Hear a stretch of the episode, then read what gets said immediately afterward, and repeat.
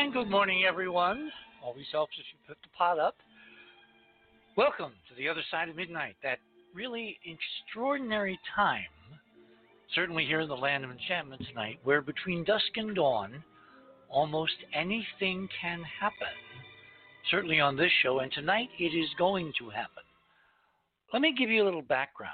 Um, I'm a big fan of the idea of the 12 days of Christmas. Robin and I used to have this one major kind of contretemps around the end of the year, around Christmas, because she was raised to celebrate, you know, that peak, the morning, Christmas morning.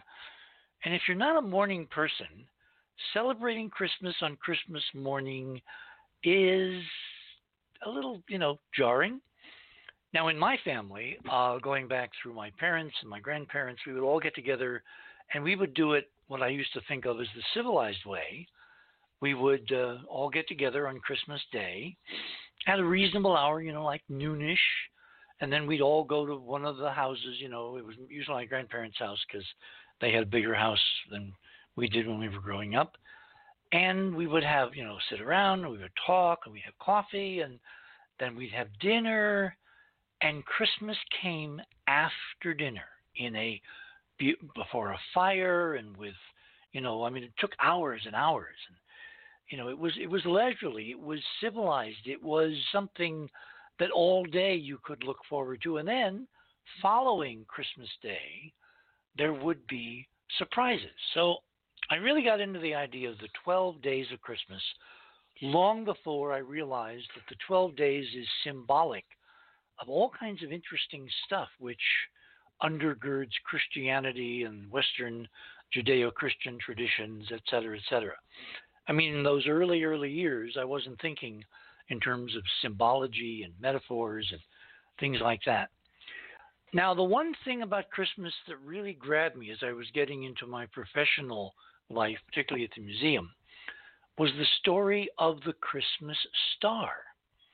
And it, it turned out that that was the first radio program on a little station called WDEW, the Dew Line, named after that famous uh, Cold War um, vanguard of radars struck across Canada that was built by construction workers that actually stayed um, in our place, uh, in our bed and breakfast when my we were growing up and my parents were running a restaurant and a little, you know, kind of inn and all that.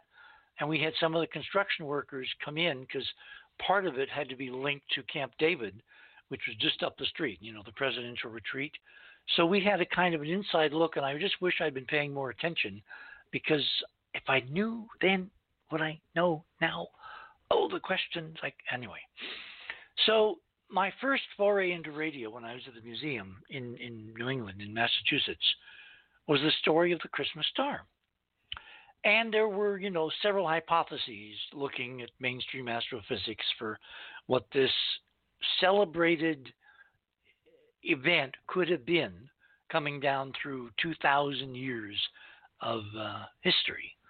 And we would go through in the planetarium, you know, as part of getting ready for, you know, the Christmas season, the options, you know, the planetary conjunctions, the potential nova, you know, a comet, um, the astrological meaning of the uh, conjunctions of bright planets at certain constellations, like Pisces for the Jewish people, et cetera, et cetera, et cetera.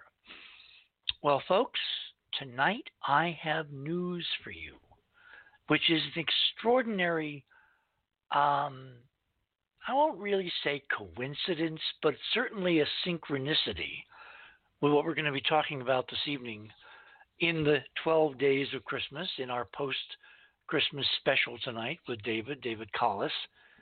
Because I'm going to present to you for the next couple, three minutes, going to radio with pictures for data, for evidence, the possibility that if not this year, then in the next few years, maybe next year, maybe the year after, could in fact be, you know, tomorrow night. Something wondrous, as Arthur Clarke said in uh, 2010. Something wondrous could be about to happen. Because if you go to the other side of midnight, that's our homepage, theothersideofmidnight.com. Go there, click on that, and at the very top you will see the 12 Days of Christmas special interviewing Jesus with David Collis for December 28th. Click on that. That will take you to the show page.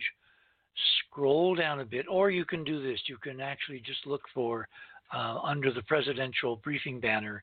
It says Fast Links, David Collis show page, Fast Links, Richard's items. Click on Richard's items. That takes you to my items. One, two, and three. They're all about an object which could conceivably, as early as tomorrow night, I mean, I'm not kidding about this, as you're going to hear, could become a real time, bona fide Christmas star. So let me give you a little backstory. Click on item number one. As Betelgeuse, that's the way I pronounce it, as Betelgeuse dr- dims dramatically, astronomers scratch their heads. And the subtitle One of the night's, the night sky's brightest star is now the faintest it's been in a century, and astronomers aren't quite sure what it means.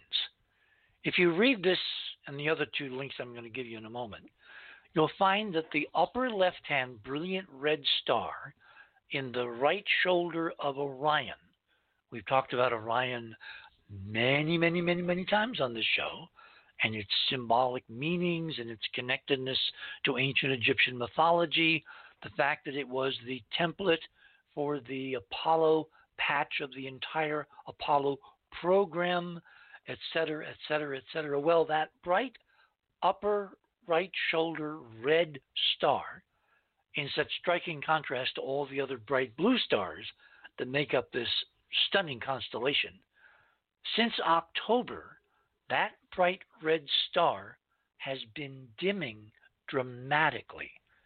In the last three months, it is dimmed by more than a magnitude, meaning two and a half times. So it went from being one of the sixth or seventh brightest stars in the sky to the unaided human eye. When you look up there and you see stars, the magnitude system is inverse. Higher magnitudes are dimmer, lower magnitudes are brighter.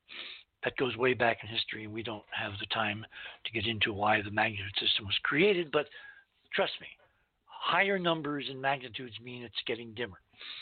It's fallen by two and a half times in only the last couple of months, and it shows no signs of stopping. Now, this is very peculiar because it not only is a brilliant star in the constellation of Orion, but intrinsically, astrophysically, it's an object which is about 650 light years away.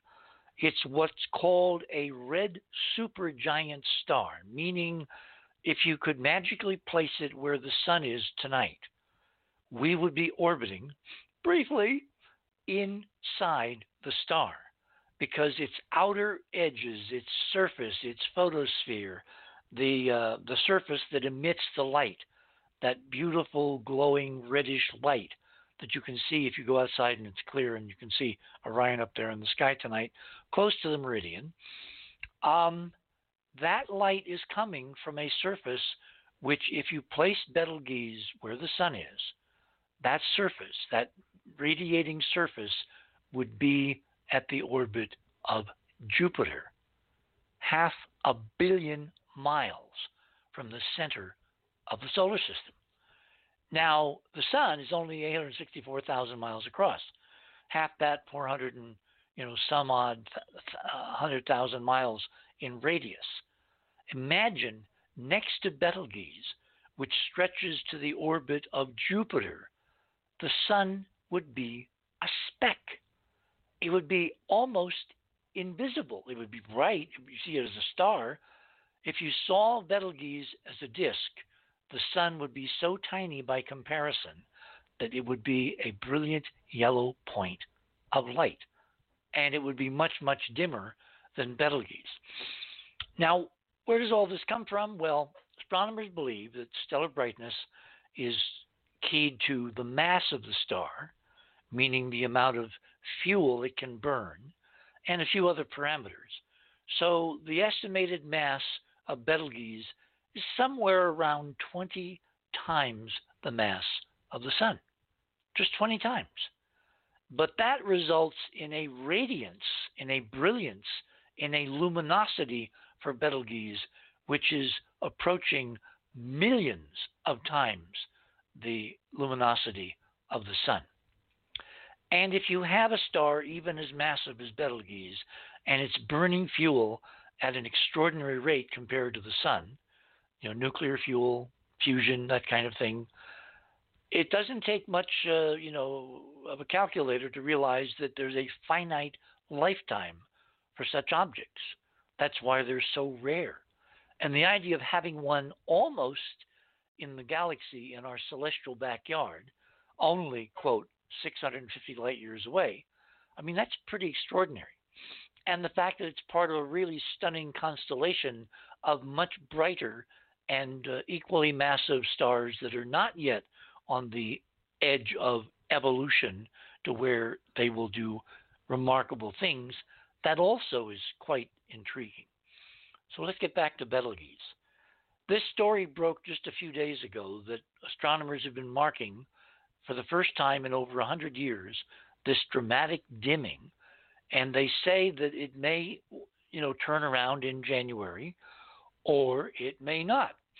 And then there's a story, uh, you know, making the rounds out there that this is presaging the time when Betelgeuse, in the final moments, cosmically speaking, of its life cycle, having used up essentially all its fuel, is going to collapse and then erupt in an extraordinary explosion called a Type 2 supernova, where a star literally blows itself to kingdom come and lights up the night sky with a luminosity rivaling that of the galaxy itself. How bright would Betelgeuse, if it actually erupted as a supernova, be? 650 light years away? Well, for that, you're going to go back to the other side of midnight. You're going to go to the home page. You're going to click on that banner for you new folks joining and wondering, what's he talking about? You're going to click on tonight's banner for uh, David Collis for December 28th. That will take you to the show page. You'll scroll down right under the presidential briefing banner, click on the fast links to Richard's items. That takes you to my items. Click on item number two, which very neatly is a recent article in Astronomy Magazine uh, published uh, this June as to what would happen in terms of effects on Earth if Betelgeuse, remember 650 light years away, were to go supernova. And the good news is that not much. There wouldn't be any killing radiation. There wouldn't be any, you know, um, fracturing of the internet through EMP effects. There wouldn't be a scouring of the ozone layer and exposing us to raw ultraviolet sunlight, et cetera, et cetera, et cetera.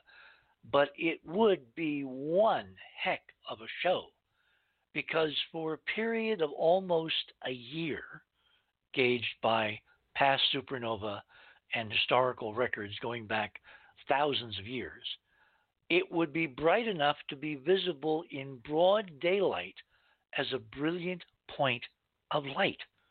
Obviously, much, much brighter, hundreds, millions of times, maybe a, a, a billion times brighter than it is right now. And it would shine that way for almost a year, and it would be optically visible as seen from our own world looking up into the sky, it would be as bright as a full moon. But all that brightness would be condensed into a single searing point of scintillating light. Because can you imagine the coruscating colors of having an object which is optically below the optical resolution limit of the human eye? Thereby, it would twinkle furiously in multiple colors like Sirius does, the brightest, you know, main sequence star in the night sky, and it would be just above Sirius in the same part of the sky in the right-hand shoulder of Orion, and it would be a brilliant, brilliant blue. And we may get into what that bluish thing means tonight. We're definitely going to get into it tomorrow night when I have John Hogue as my guest, and we're going to be talking about events to come in the next decade of the roaring 2020s. Finally, all of this seems to be presaged by something else which has been quietly occurring with Betelgeuse for more than the last 20 or so years. Because when I was looking up background research on Betelgeuse and trying to find out, you know, if, if there have been any updates to this this dimming, this really anomalous dimming of a major star in Earth's, you know, heavens in the sky, I ran into a paper published in 2009 by a very famous physicist named Charles Townes. Now, some of you may be thinking, why does that name sound familiar? What is Charles Townes? Charles Townes, he's now no longer with us, unfortunately, uh, was a physicist, a brilliant physicist at uh, Cal Berkeley in California, Northern California. He's the guy who invented the maser and the laser. And using laser technology, he created atop Mount Wilson, which is in Southern California, a stunning array of telescopes called an interferometric array, which allows astronomers finally to measure the optical diameter of a whole raft of stars that in normal telescopes can only be seen as points of light.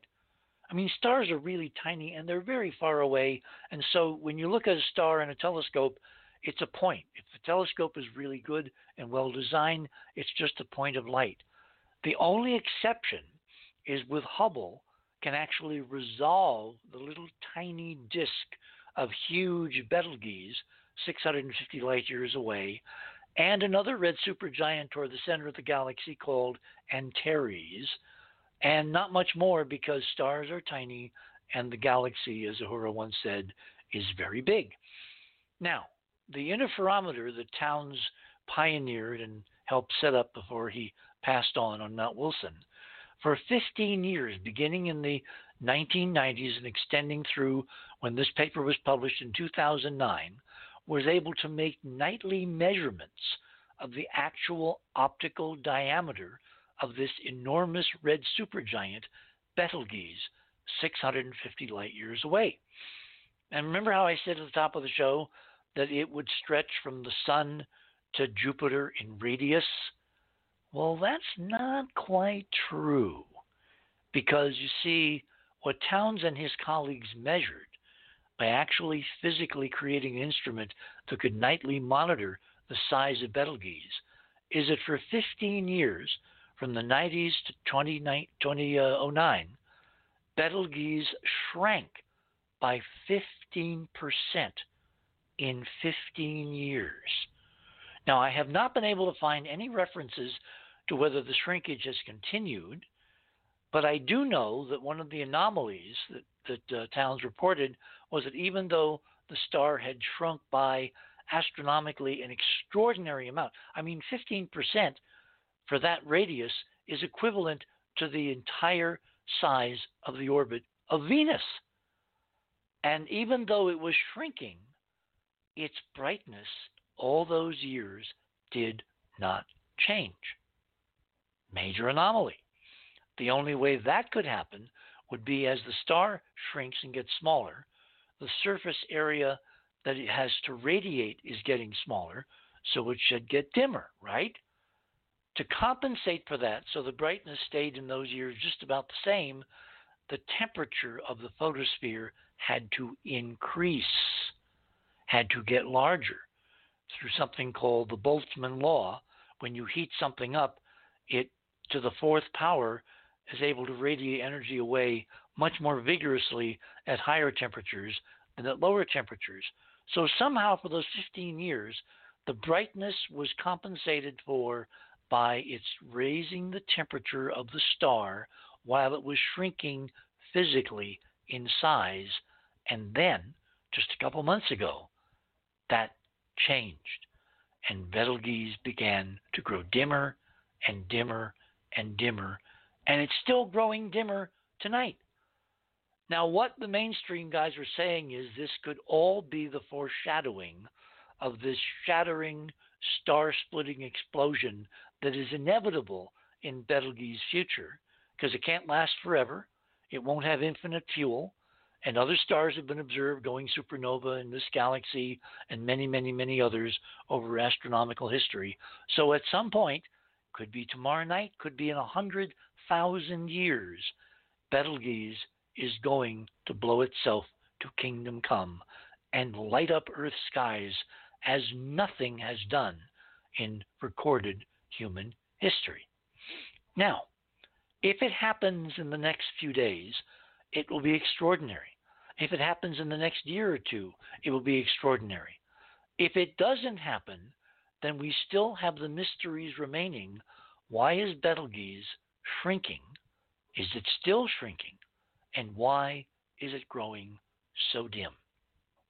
The perfect anticipation of a star which, when it finally does whatever it's going to do, will certainly become, depending upon the time of year that it explodes, it will become the Christmas star because you see, the explosion will be visible well past at night for that year. It will take a decade or more for it to fall below the supernumerical brightness that the explosion will occasion back to its normal normalcy and then dimmer and dimmer until it disappears from human vision. All of which is a lead up to my guest tonight. We're going to be talking about something so interesting a man who has, through research, through painstaking scholarship, and through putting clues together. I mean, we love clues on the show, right? He has created what he calls, in his masterwork, a book called Interviewing Jesus the Man. And who has done this? His name is David Collis, who's a native of Southern California, and has been driven by the romance of quests, exploration, and invention his entire life. David was captivated by art, architecture, craft, religion, and the humanities, and his diverse talents in these fields are as rich as his experiences. David's traveled the world, made pilgrimage to the holy sites, built a stone energy circle and labyrinth, conducted vision quest, explored alternative healing, learned the hidden language of dreams, investigated the religions of the world, lectured on the Gospel of St. Thomas, and created a new series of sacred symbols that he says are the original symbols for a new era. David holds degrees uh, BFA, Masters, and, and Masters of Finance. Interviewing Jesus the Man is his first book and so, without further ado, David Collis, welcome to the other side. Hello, Richard, and thank you very much for being for letting me be on your show. Well, I've really been looking forward to this because there's no more interesting a portent celestially than have even the prospect that we could have a bona fide Christmas star in the sky and an appropriate time to have you on. That bio is so brief I want to start out, since we got a few minutes before the break at the bottom of the hour, I want to start out with the, the perennial question Who is David Collis? At what point in your life did you look around and say, hmm, things are not quite the way I thought they were? Uh, well, let's just say this. At an age of four, I was already having dreams that I was tr- uh, trying to understand because they were so profound. And in my, uh, as a teenager, I was interested in the power of the mind, and I was interested in the concepts that were presented by the chariots of the god and the Bermuda Triangle and things like that. And then um, I, uh, by the time I was in my early 20s, I just became extremely fascinated by the arts and the humanities, and I wanted to understand um, the world's religions. I felt it was important for me to understand and at least ask the questions who is God? Why am I here? Who am I? Those types of things. And it was only through um, this whole quest that I feel like my, my life is, and it's the odyssey that I went on was I able to answer some of those questions.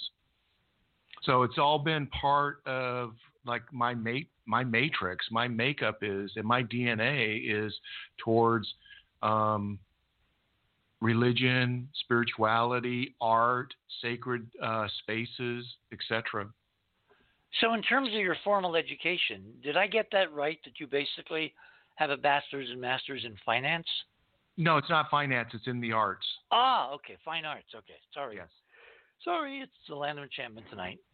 So you were brought up looking at the creative side of humanity, architecture, art, philosophy, that that whole realm of, of creativity.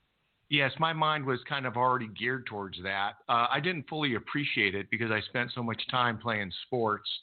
But once that was over with, then a lot of my energies got focused very specifically into these subjects.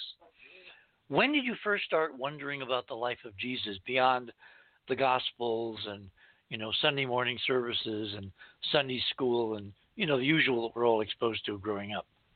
Well, you know, we have um our family had some very strong ties to Christianity, um, and that was always very satisfying to me. But then I never really had some. I never really felt connected to Christianity. I always felt that they were that Christianity was like kind of uh, cold, and it kind of reminded me of the stones that I would see in the churches that I would visit. And so I never really uh, found any interest, inspiration in Christianity, but I found myself um, going through a very tough time and transition from being a, a young man into an adult. And it was at that transition that I had a couple of experiences that uh, really shook me up. And one of them were, were uh, my need to understand who God was. And so, really, the first uh, religion that I felt uh, comfortable with and that I was a, uh, felt kind of a, an alignment with was was Christianity, and I found myself just waking up in a sense to it and just reading everything that I could about it. And so I absorbed it like you would a sponge. And interesting uh, what I found myself was when I was reading the Old Testament, when I was reading the New Testament, I always had this very strong intuition of knowing what was next, even before I, I had read anything about it. And since then, I feel like I can recall. Wait, wait, wait, wait. Knowing what was next before you read it? Yeah. So I had this sense, I had this kind of prophetic sense of what was already contained within uh, the New Testament and the Old Testament before I was able to get to reading that part. I just there was such an intuitive connection to it that um, I was quite surprised by it. And ever since then, uh, believe it or not, when I wrote my book, which was roughly 30 years after I started really investigating or uh, participating in Christianity, I was able to recall Bible verses just on the spot oh my God. while I was writing. So there are 165 quotes that I have from the Old Testament and the New Testament, and they were just coming right off like my tongue. Oh my my! So this has been a work of yours that's been 30 years in the making. Right. So I was asked how long did it take to write. Well, the answer was an uh, was one year, but it took 30 years for me to research, and that was all done on my own without any idea that I was going to end up writing this book. But after all of that period and and all the work that I've done and all the readings and the mountains of books and all the travels that I've done, I finally got to the point where it was time to write something. I'll Tell you what, hold it there. We're at the bottom of the hour. You're on the other side of midnight. My guest this morning is independent scholar and generalist David Collis, who has written a book called Interviewing Jesus. Our journey will continue when we return. reaching the Orient star, bearing gifts we traverse afar. Field and fountain, moor and mountain, following yonder. Star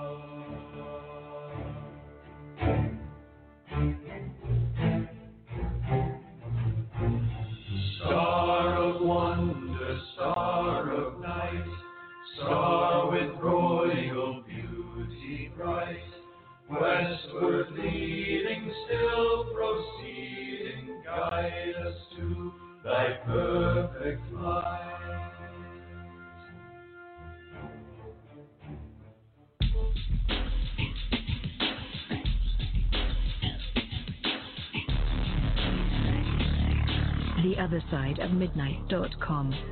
Talk radio with pictures on demand. Liberate your hyperdimensional time scale and non-linearly access over 400 hours of conversation at the cutting edge of science and thought. Join Club 19.5 to get access to exclusive content that fits your interests and time schedule. Filter episodes by guest or subject. Membership costs $9.95 a month, 33 cents a day. Talk radio with pictures on demand. The other side of midnight.com.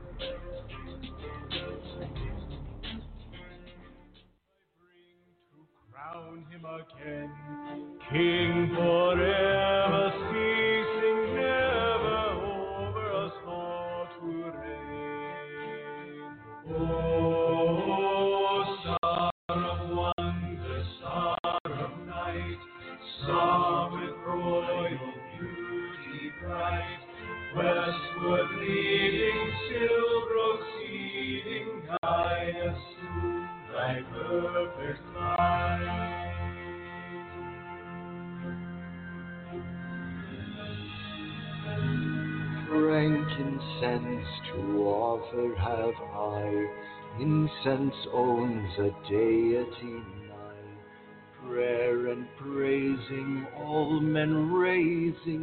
worship him God on high. And welcome back to the other side of midnight on this Saturday night, December 28th of 2019, just a few days away from the beginning of a new year. My guest this morning is David Collis, who has written a fascinating book called Interviewing Jesus the Man. Why did you separate the man, David, from the Godhead, the Son of God, the traditional way that Christianity views Jesus Christ? Well, that was the whole crux of my book. So, what I needed to do when I uh, started out to write about Jesus is that it was important to separate theology from the man. And the only way that I was able to do that was to look at his sayings and analyze his sayings as if I were an FBI profiler and come up with a personality profile and his character traits. And once I was able to do that, I was able to see some uh, quite extraordinary insights. Why did you want to? I mean, you obviously, you know, studied in the arts, but writing a book, as someone who's written a few, is very, very hard. People think it's easy. Oh no, no, no! It's why did you decide to write this this compendium, looking at, at Jesus in a whole new light? I mean, these days people do videos, YouTube videos. I hate YouTube videos because you can't, you know, you can't random access. Writing a book like this takes a lot of not only, you know, perspiration, but inspiration. What was your inspiration? It was primarily when I um, I had an experience when I was reading the Gospel of Thomas, and I was reading it uh, somewhere right around the first year or first week of the new year in 2012. And I had the book open and I had been reading it for quite some time. And there are 114 sayings in the Gospel of Thomas. As I was reading it, that it was as if my mind and my eyes were just completely open, and I saw into the heart of this uh, gospel and I understood what Jesus was saying in this gospel. And at that point, I realized that the person that we understand theologically is not necessarily the same person who was the one speaking these sayings. And I found that there was a disconnect between the theological Jesus and the historical Jesus. Now, there was also another thing that happened to me. Well, there's two when I was in getting my graduate work, I was working with a man, and he was, uh, you know, as an artist, he was also a philosopher, and he was reading the books on um, the Jesus Seminar. And so we were talking about those back in the late 80s. And I kept asking myself, well, how can they po- possibly come up with what the most authentic sayings of Jesus were? So that kind of played a role in in my life and and in this book, but it was always kind of in the background. And the other one was I started to see Jesus as a human being, and I wanted to understand how he w- arrived at all of his conclusions. So, what we see in the New Testament is Jesus' arrival as the philosopher, as the man, as the one who was conducting his ministry.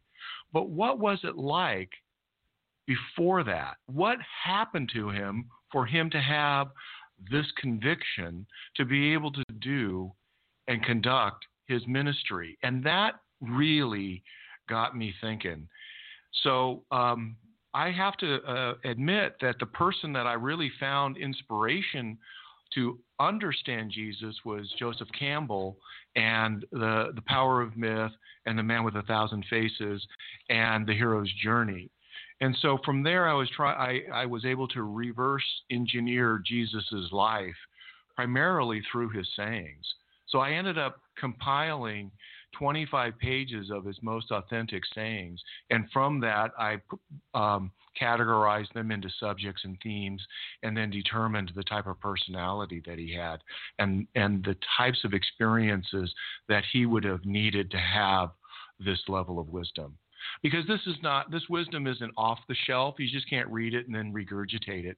There was something else that i found in jesus's writings and that was that through his parables and, and a number of his aphorisms, Jesus was telling me his own backstory.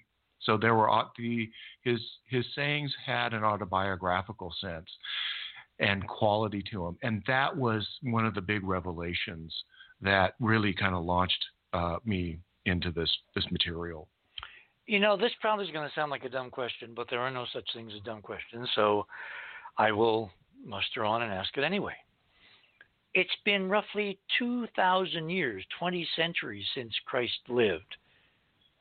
And as far as I can tell, your book is unique in its approach to trying to understand the life and times and context of the real Jesus. How did how did you wind up at the point of the spear? Well, I read Roman history, Greek history, Egyptian history, Judean history, uh, Mesopotamian history. I read Greek philosophy and I studied the religions of Buddhism and Hinduism and Confucianism and Taoism and and then I started to explore the Western his, uh, esoteric traditions. So then there was the Hermeticism and Gnosticism and the Sufis and the Kabbalah. And I had to really understand the historical context of the first century. So I spent time really trying to understand what that was like. And then um, I then was able to put Jesus' sayings back in context.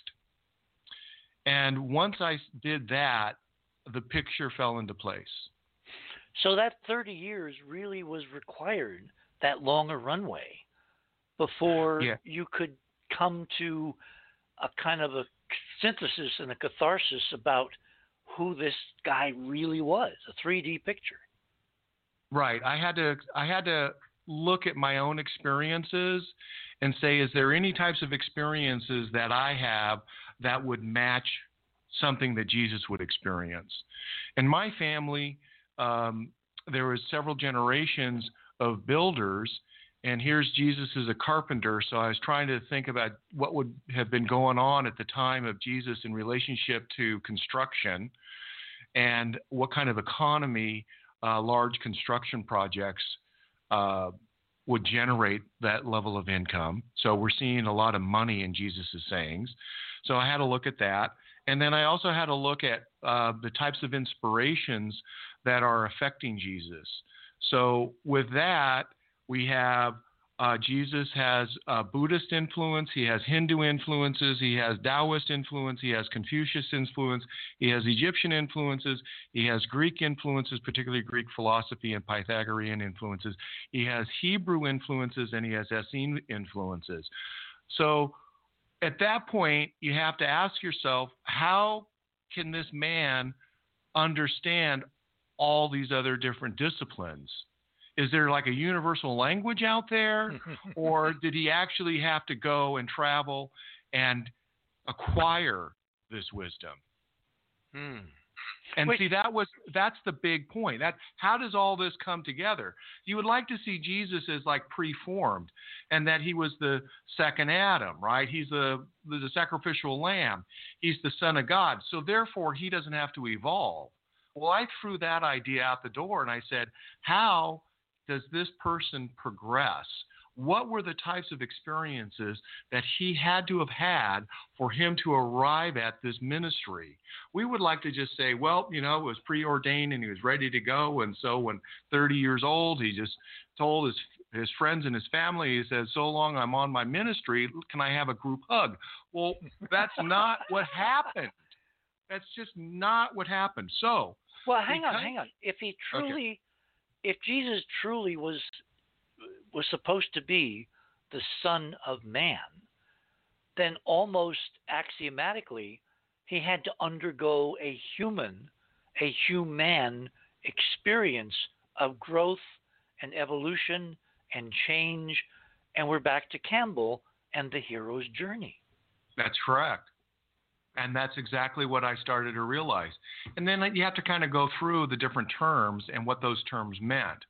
So we might understand Jesus in one particular way, but if you really go back to Jesus when he was actually living and walking and doing the things, you know, what did it mean to be the Son of God? Who was the Son of God, right? So you have to kind of go back into your Egyptian history to find out what that meant. You had to go back into Egyptian history to understand about the nature of the incarnation of the Pharaoh and how that ties in with the incarnation of a God. So we're seeing these these pre-existing ideas that the Christians are now adopting and applying to Jesus. That's the best way that I could look at it. You know, like how best to market Jesus in a time during the Roman occupation. But let me just tell you a little bit about Jesus' backstory that you probably have never ever heard of before. And this is all contained in his um, his wisdom sayings. So they're all in the parables and they're all in the aphorisms. And from there, I was able to kind of distill the highlights. I can't tell you exactly what the order of all this is, but I can tell you that Jesus went through and had these types of experiences for him to be able to conduct his ministry the way that he okay, did. Okay, before you launch into this, I have two really important questions. One is Is it true that all of what we know or we think we know about Jesus is presented in the New Testament? Um, that's all we have. So those are the those are the primary records that we have of Jesus, and this is a very important point because Well, because that a lo- record was not contemporaneous, it was written hundreds of years after this man, Jesus Christ, lived, was crucified, died, and resurrected, right? Well, uh, let's just say this: the the proto Christians had developed a certain idea of about Jesus, and they wrote about it in the Gospel. So the first Gospel is now going to be written somewhere in the year 70, and that's going to start with the the Gospel of Mark. Then we're going to have Matthew and Luke in there in between the Gospel of John. And the Gospel of John was written somewhere either at the end of the first century or into the second century. So those four Gospels are already going to be established. What you're talking about is the canonization of the New Testament, and that didn't take place until uh, the, the, the fourth century at the Council of Nicaea and Trent. Mm-hmm. So up until then, there were the Gospels that were uh, were already written and they were already in circulation. So they were kind of like they were kind of like fanzines. They were they were circulated through the population, but not formally um, canonized. That's- not, That's correct. That's correct. not So the right term, but That's In well, words- in a sense, that's exactly what you're. You know, how did this stuff circulate? So the Gospel of Thomas was also one of those Gospels, but there were other. So part of my research was to collect all the anthologies of the spiritual literature from the Second Temple period and uh, and into the second century.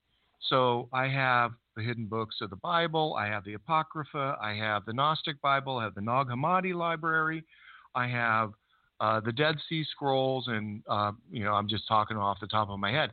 And I ended up reading, you know, these these anthologies to see what the spiritual ideas were from the, these disciplines, from these groups of people that were holding on to this knowledge.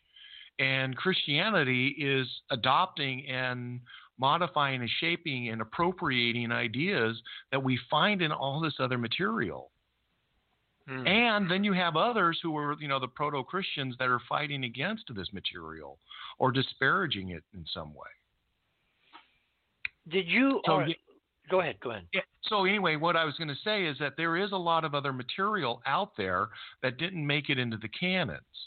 But now we do have what some of that material is. I'm not going to say we have all of it.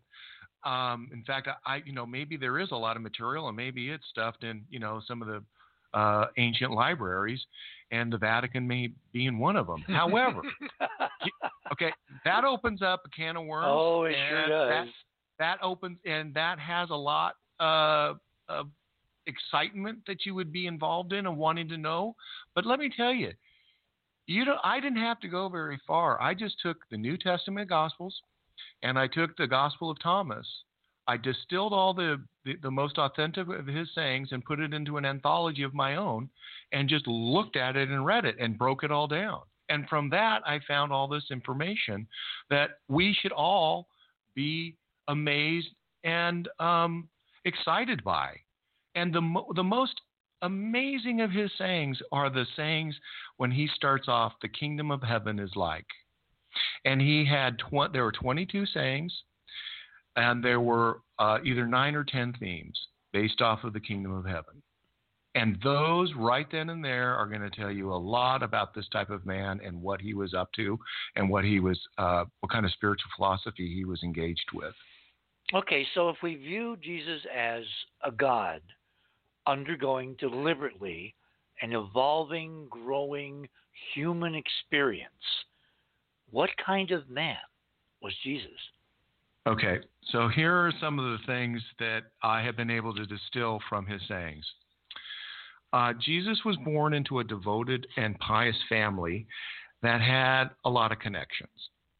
They were wealthy and they owned an estate that grew probably agricultural products. So they were, uh, you know, like maybe a plantation. They also seemed to have. So wait, wait, you're, uh, you're, you're telling me his family was like the one percent? I wouldn't say that, but I wouldn't say they were at the top of the echelon of of wealth, but they definitely had some kind of estate where they were they were merchants and they had uh, they were growing you know agricultural products. I don't you know, I can't determine what type of products, and they also seem to be involved with some kind of building. Hmm. Dates come to mind for some reason. I'm seeing, you know, palm trees. right. So when you go and you look at Jesus' sayings, the number one subject that he talks about is money. What, what, what, what, what, Not salvation, not following the path of righteousness, money? Money. Wow. Yeah. So when you and you let me tell you this, when you look and read those 22 sayings that are the kingdom of heavens that are in 9 or 10 of the th- 9 or 10 themes, salvation th- theology is not a part of any of that. So um, money seems to be a way that he is expressing spiritual truths that Jesus had direct experience with. So he talks about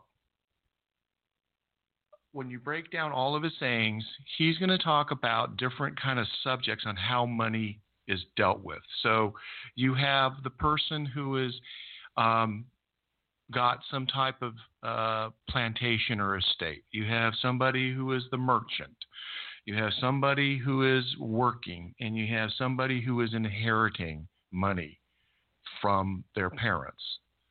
When you break down all of those money statements, you're going to start seeing that Jesus is talking about investment, capital return, taxes, good management, poor management, labor disputes, um, uh, and capital gains. Hmm. Wow.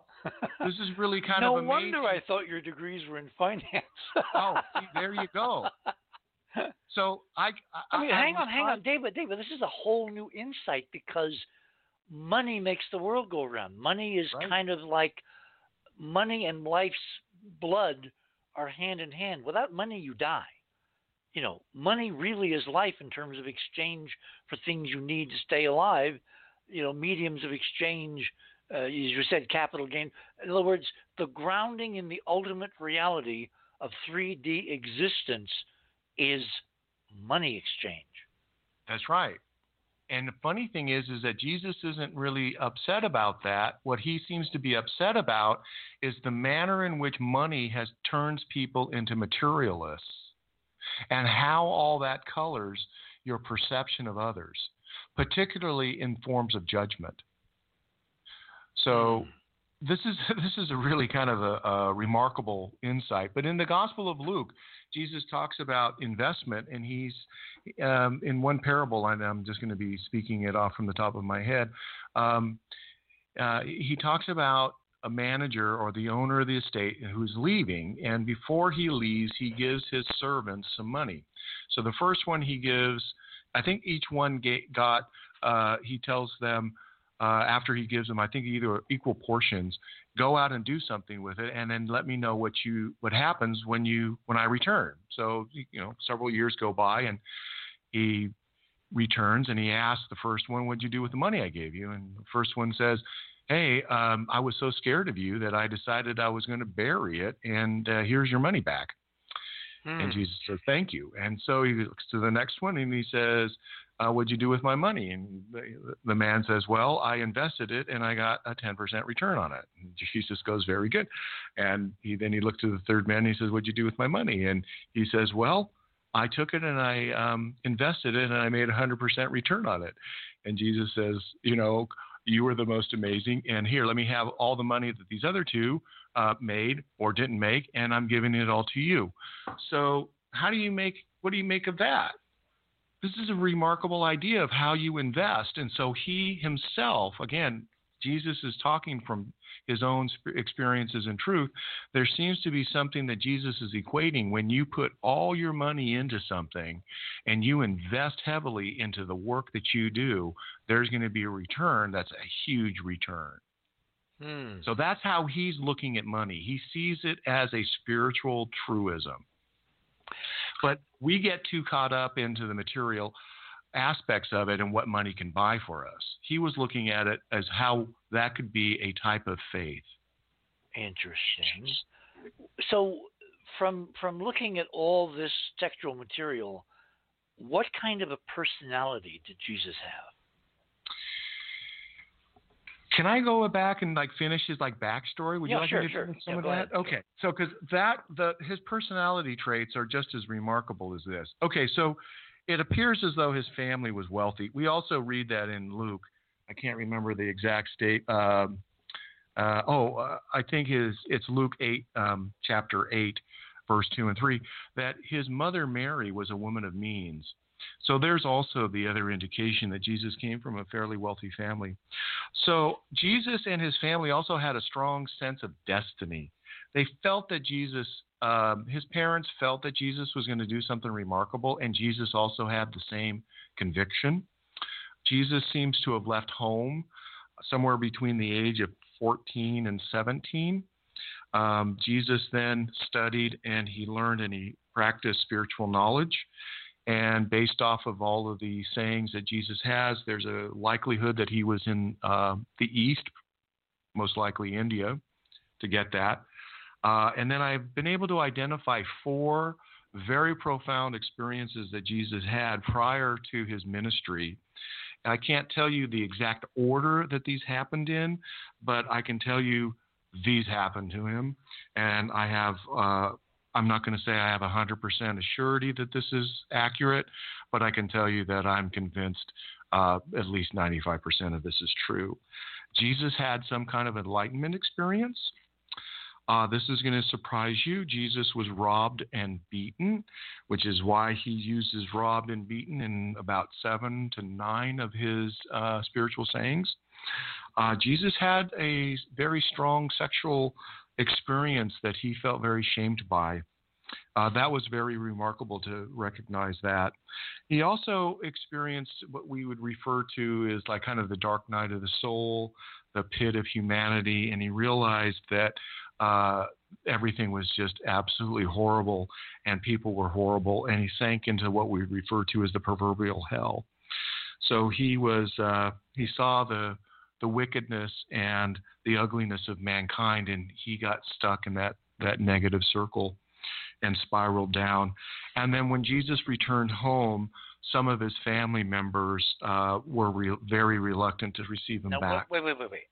All of this you have gleaned from the New Testament, from the Gospels. Yes. Fascinating. Really fascinating. Go again, uh, again, I'm just going to emphasize the fact that Jesus is always speaking from um, a position of knowing. So he's not reading a book and then regurgitating from the book or from a scroll or from some other wisdom sayings. He's not doing that. He is telling you something that has been very that's very profound in his life and he's telling you something that he himself has experienced. And that's the most important thing to take away is that Jesus' sayings are autobiographical. He is also able and this is part of his genius, is he was able to take existing um, and current affairs and then turn those ter- current affairs into uh, spiritual wisdom sayings. It's a remarkable thing that he was able to do. So you and I are now having a discussion about the type of Jesus was. Jesus was the type of man who was a poet who crafted his sayings and then delivered those sayings to people. I have, I guess, a kind of a dumb question, but maybe it isn't. If you're the Son of God and you incarnate to have a human experience, I mean, how could he go through the depths of hell and have the perspectives on humans and and you know be be be a victim and you know and all that if he simultaneously knew who he was? So now we kind of touch upon something a little bit more uh, interesting. So, who was at the time of Jesus considered the Son of God? And we're going to start seeing that the Caesars were taking on that role and that mantle, and of course that comes from the Egyptians. Right. One of the one of the things that um, you know, this is a very kind of a thorny question. So it's a theological question. So right now we're imagining that everything is driven from a theological point of view. And what I wanted to do was um, push that aside so I can understand the human side of you so that I can look at his progression and his um, development.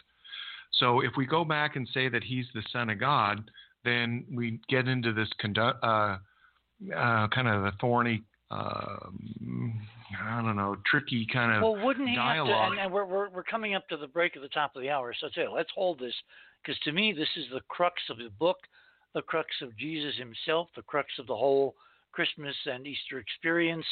Um, let's just hold it there and, and tease people for a couple of minutes here, okay? My guest this morning is David Collis. We're talking about interrogating and interviewing the man, Jesus the man, not Jesus the Son of God. And the crossover is going to be really interesting when we come back. You're on the other side of midnight. This is our Christmas special, our post Christmas, our 12 days of Christmas special. And we're going to take you out here with the Carol of the Bells, which historically speaking was written just, you know, apropos of what's going on in the news right now many decades ago by a Ukrainian. We shall return.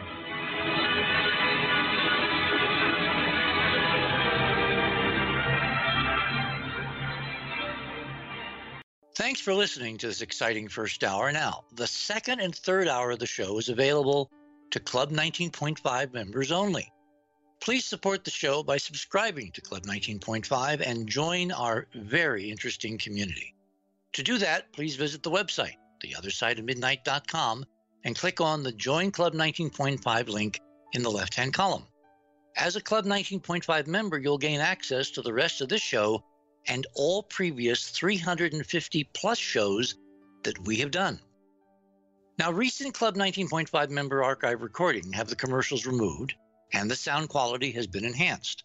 You'll also receive a dedicated private podcast feed that contains these enhanced show recordings. And you'll be able to download the MP3 files directly from the archive if you prefer. As a Club 19.5 member, you'll also be the first to preview our new videos and reports. We'll be adding exclusive new features to Club 19.5 as we go forward, and boy, have we got some amazing things to tell you about in the coming weeks. So please support the show and don't miss all the exciting new things we have planned. I want to thank all our Club 19.5 members because without your guys' support, this show would not be on the air. Please help us continue growing the show by subscribing to Club 19.5 today. And when I say we really need you, we really need you. Over and out.